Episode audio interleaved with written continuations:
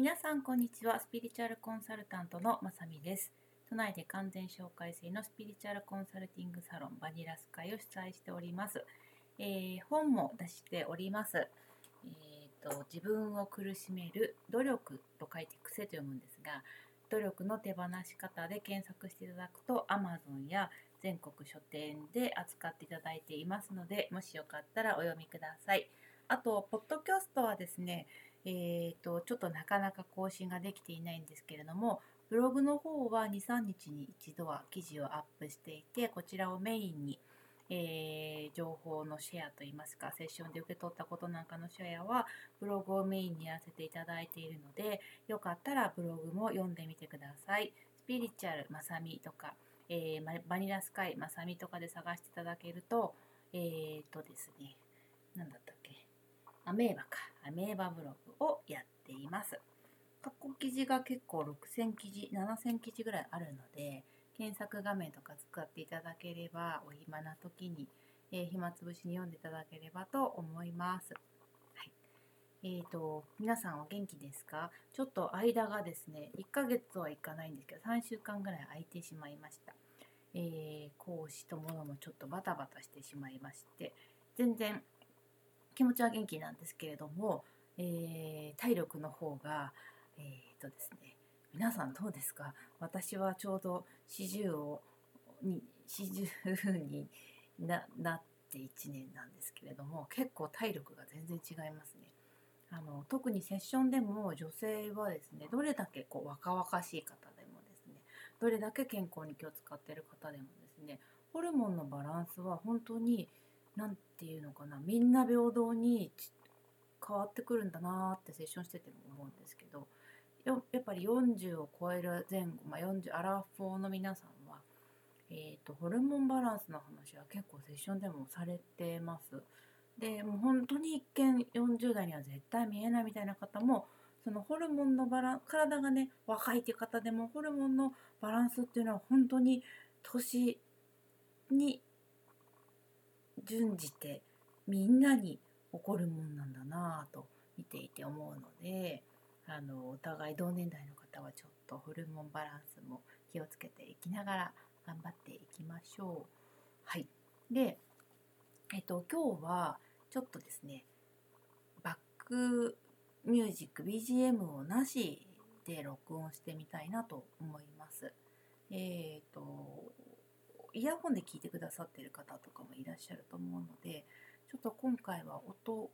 のチャレンジトライアンドエラーで BGM なしでどうだろうっていうところを少しやらせていただきたいので、えー、お気に入りの音楽をかけながらぜひ聴いてみてください。はい、で今日は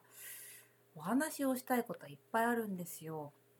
なんで、えっと、ブログにはねちょこちょこシェアしてるんで本当よかったらブログ読んでみてください。今日はいくつか話をしたいなと思う話の中で、えーとですね、現在、過去、未来の扱い方みたいなお話で私が本当にそうだなと思うお話があるのでシェアできたらいいなと思っています。えーと、私ですね、えーと、セッションをする中でもあのブログでも散々書いたりとかしてるのでまたかと思われる方もいらっしゃると思うんですがスピリチュアルなこのセッションをしてるんですけれども過去性とか未来の青写真とかは、まあ、読むには読むことはあるんですけど実は重要視してませんで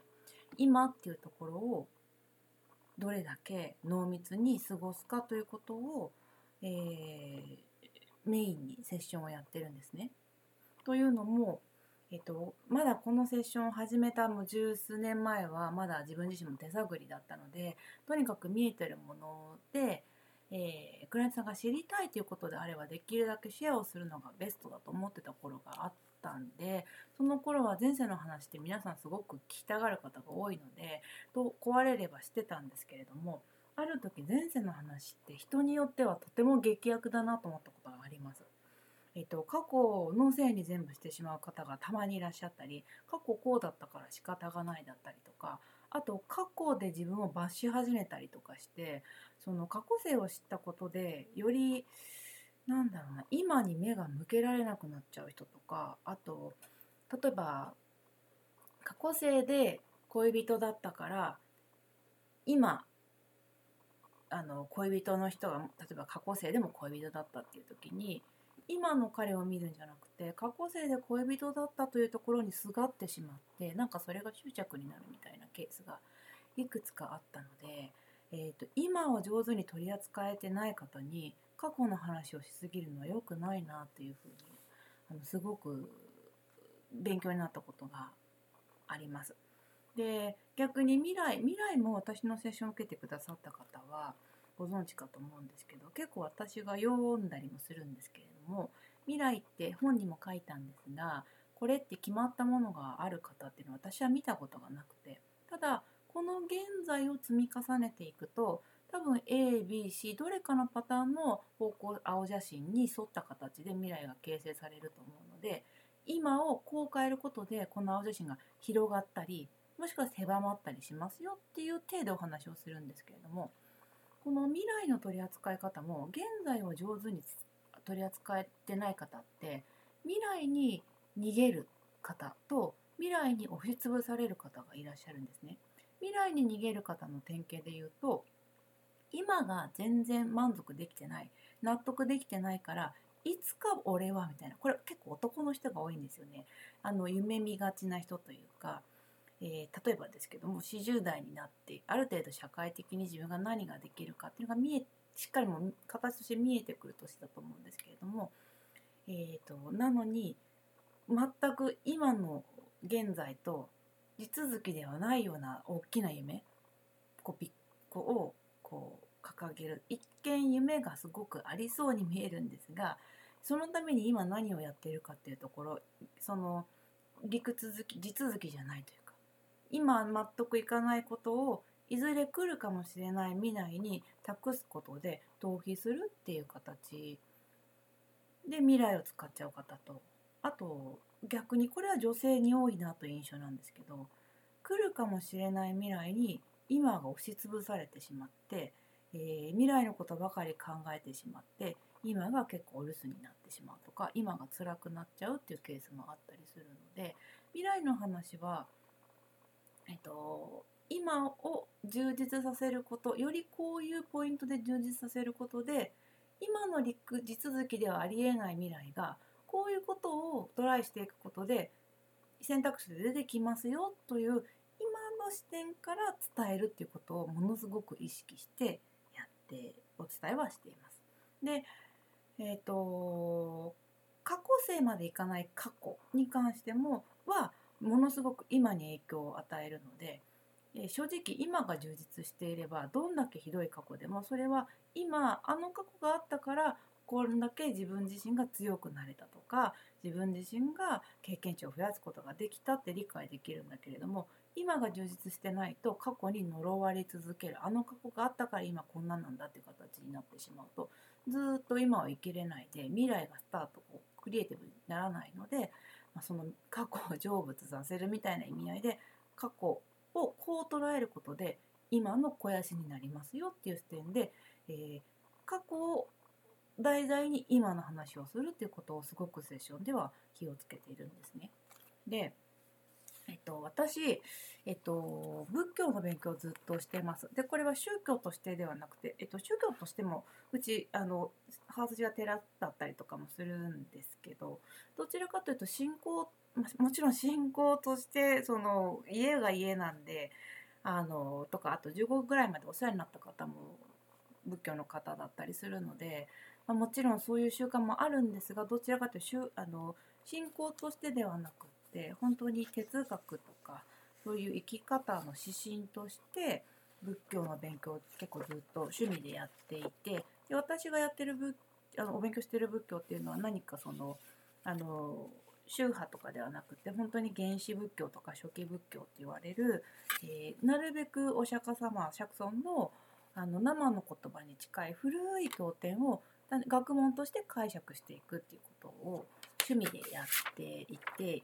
先生についてお勉強しているんですけれどもちょっとコロナで去年は1年間学校に通えなかったんですがまた今年から再開をしていてあの仏教の勉強を再開してるんですけどやっぱり仏教の仏教って本当に結構その宗教になる以前の仏教ってすごくクールで割と理系的というかなんだろうなあのとっても現実的なお話なんですけど仏教の時間論っていうお話がこの前の授業で少し出たんですけれども仏教って、えっと、よく過去未来過去現在未来とかって言うじゃないですか私たちがこう時間軸を表していく中で過去現在未来と。なんですけど仏教では過去現在未来って言い方をしないんですね。えーと、過去未来現在で三世って言い方をするんですけどこれどういうことかっていうと過去と未来は、えー、仏教においてはですよ。あこれ仏教とかこういう話になるとすっごくマニアックな方がそれは違うこれは違うみたいなあの何て言うんですかね。ちょっとあんまり本質と違う争いみたいになっちゃったら嫌だから私は別に仏教を皆さんに教えるほど詳しくもないですしまたお勉強の身ですしただ単純に趣味でやってるだけなので、まあ、こんな話がありましたっていうシェアとして聞いていただきたいんですけど、えっと、過去と未来は存在してないっていう扱いで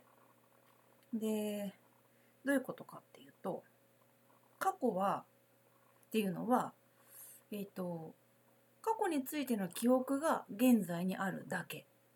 で未来っていうのもまだ起こってないので現実にないものなので未来に対する期待とか不安が現在にあるだけだから実際あるのは今だけっていう扱いになるので過去未来、えー、現在っていう分け方になるそうです。なので過去現在未来という時間軸じゃなくてないものあるものってことで過去未来現在って言い方をするというお話があってああなんかすごくこれセッションで見てたり言われたりすることにと同じだなとか近いなというふうに私は解釈しながらなるほどと思いながら聞いてたんですけど。なんでそのまあその仏教の話の中でも過去を引きずるのかえー、それとも過去を糧にするのかっていうのは今決められることなのでやっぱり今っていうのが大事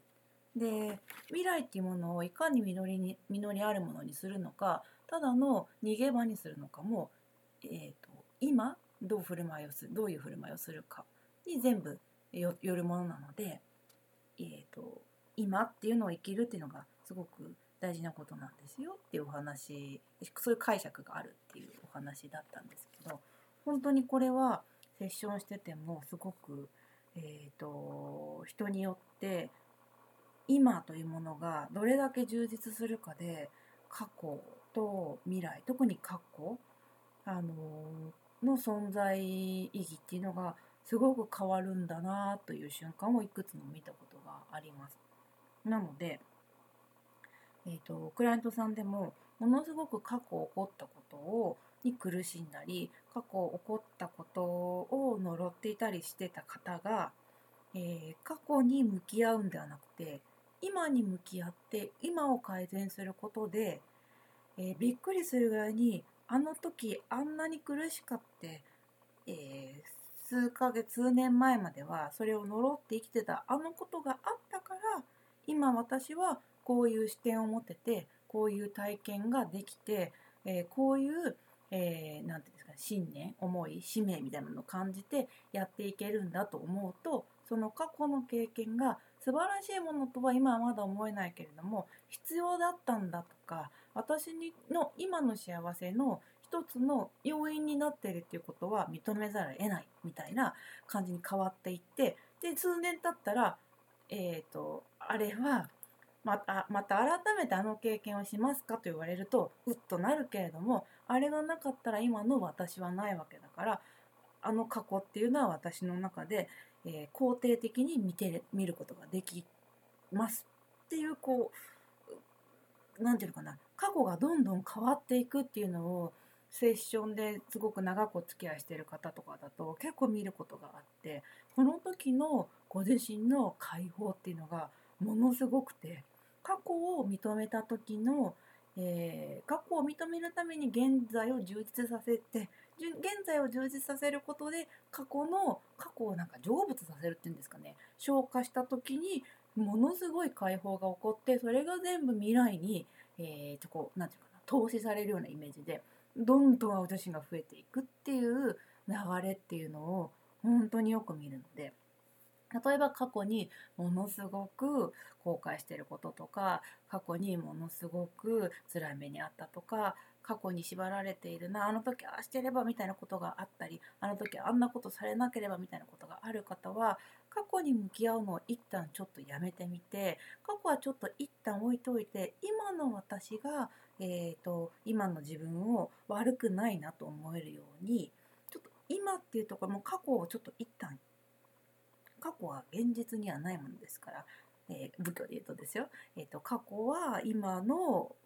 今私が感じている過去の記憶でしかないわけですからあるものに目を向けて今の自分がちょっとでも自分のことを好きだなと思えたり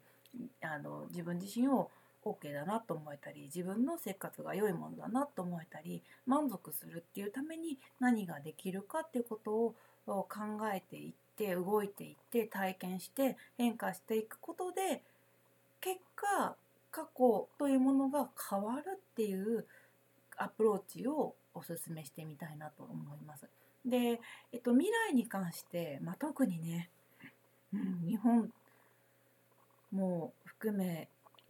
なんだろうな未来に対してお気楽ご気楽っていうわけにはなかなかいかないですよね。私今41歳なんですけど私の年齢なんかもうど真ん中氷河期なあの全くバブルも経験バブルの頃は小学生かな。しかも低学年とかだったから全くバブルも経験してませんし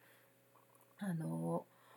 働く時は超氷河期だしみたいな失われた10年20年もう30年じゃんみたいなもうど真ん中地味な世代なので、えー、未来に対して明るい希望を持ってるよねという世代ではないんですごくこの未来の重みで今が潰れちゃうっていう気持ちはすごく私の世代特に私もあの分かるなと思うんですけれども、えっと、セッションで面白いあこれすごい分かりやすいと思ったこと言われたことがあって未来っていうのは今の積み重ねだから今の今というエネルギーがお留守今に気持ちがお留守だとお留守のエネルギーで作った未来しか作れませんよって言われたんですよね。で100というエネルギーを今100作ると100の未来が来るけど100というエネルギーを今20しか今に20しか振り分けなかったら過去と未来にえー、4040振り分けたりとかすると今と未来は実体のないものだから実体のある20が積み重ねて20の貯金しかなくなる20の貯金で作った未来しか出ないんだからあなたの持ってるリソースは実体のある今に向けなさいみたいな話をされたことがあってああこれすごい私は分かりやすいなと思ったんですけれどもそれで言うとまあ未来の未来を何も考えないというのもちょっと違う。なかなかねあの悟った人間じゃないので難しいかなと思うんですが、えー、まず過去をある程度消化させる成仏させた後は未来に対して、えー、希望を持つためにも今をいかに充実させるか今できることを充実させるか今目の前に与えられていることにの濃度密度をムチッとこ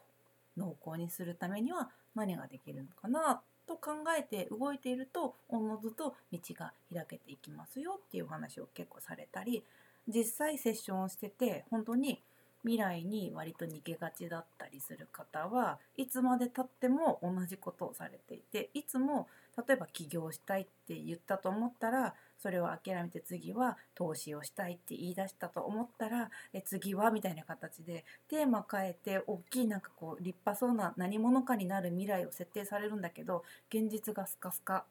みたいなことが結構あったり正直しますが今できることを、えー、みっちり。例えばうんと今の仕事がものすごく好きな仕事でなかったとしても今目の前にある仕事を自分らしくこの中で何か学べることがあるんじゃないかみたいな形で向き合っていくと、まあ、そこで自分自身のうんと本当の気持ちとか自分自身が気づいてなかった特徴とかが出てきてやりたいことが明確化する場合もあるし案外好きじゃないと思ってた仕事が実はやりたいことの要素を結構持ってたってことに気づけたりとかとかいう形でこう展開をちゃんとしていく感じがするので。なので、えーと、未来に、えー、押しつぶされそうな方は押しつぶされないようにむっちり今に集中する。未来に逃げがちな方は実体のないものに投資し続けても結局何も生まないので良い未来を作るために今という実態があるものに投資をしていくっていう考え方がすごくおすすめです。ちょっとこれってスピリチュアルな話なのという感じなんですけど時間軸って結構スピリチュアルなセッションをしてる時にすごく面白くて本当に確かに時間軸ってあんまりないんですよね。セッションでも時間軸という感じではなくて今の連続というか場の連続っていうイメージなので確かに過去とか未来とかにいかに縛られないかっていうのはすごく大事だな。過去とか未来ってすごくセンセーショナルなのでそっちにこう流れがちですけど過去も未来も実体がないものなので今というこう実体があって肉体を持って体験できるものをいかに積み重ねていくかで過去も変えられるし未来も作っていけるっていうことをやっぱりどうしても忘れちゃうので忘れないようにしてちょっとみあの行かれたらいいんじゃないかと。私日記すごいおすすめしてると思うんですけど日記とか書くとすごくどれだけ自分が過去のこと考えてたり未来のこと考えてたりするかが分かると思うんですよ。これタイプがあって未来に行きがちな方と過去に行きがちな方が結構あるなと思うんですけどまあご自身のタイプでああ結構ずっと未来のことばっかり考えてたなと。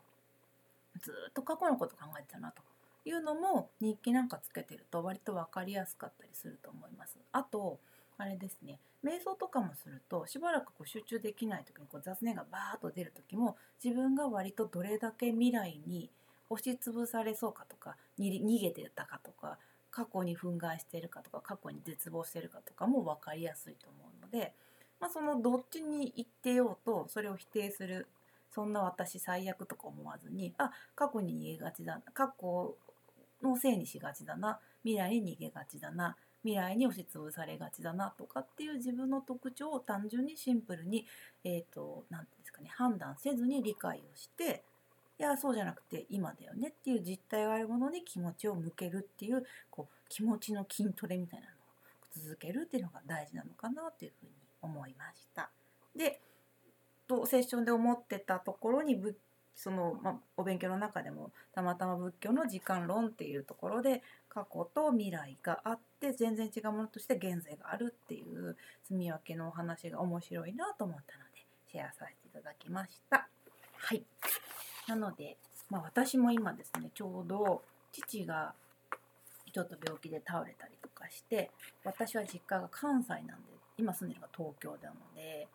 で今祖母が自宅介護で一緒にいたりするのでこの先のことみたいなのを考えてしまってそれで押しつぶされるみたいなことも分かる分かる。いやついつい結構本当に未来のことばっかり考えちゃうなっていうのは今ものすごく自分自身もあの思い当たるところがあったのでなのでまあ良き未来まあ未来実体がないものってどこまでいってもエネルギー吸っても吸ってもこう満たされない。自体がないですからね。埋まらないですから、まあ、良き未来にするためにも今何ができるかというシンプルなことを考えていくしかないかなというふうに私も思いました。はい、では皆さんもうちょっとですねちょっと落ち着きましたので落ち着いてきているのでえっ、ー、とそうなんです。ポッドキャスト経由で本を読んだよとかっていうメールもいただいたりして今までほとんどブログだったりとかクライアントさんだったんですけどポッドキャストで全然なんか今までねちょっとアップロードを何ですかお会いできなかったような若いあの20代とか学生さんの方とかからもメールいただいたりしてすっごく励みになっています。ありがとうございます。なのでポッドキャストももうちょっとアップしていこうと思いますのでもしお暇な時があれば遊びに来てください。では皆さん今日も一日良い一日をお過ごしください。失礼します。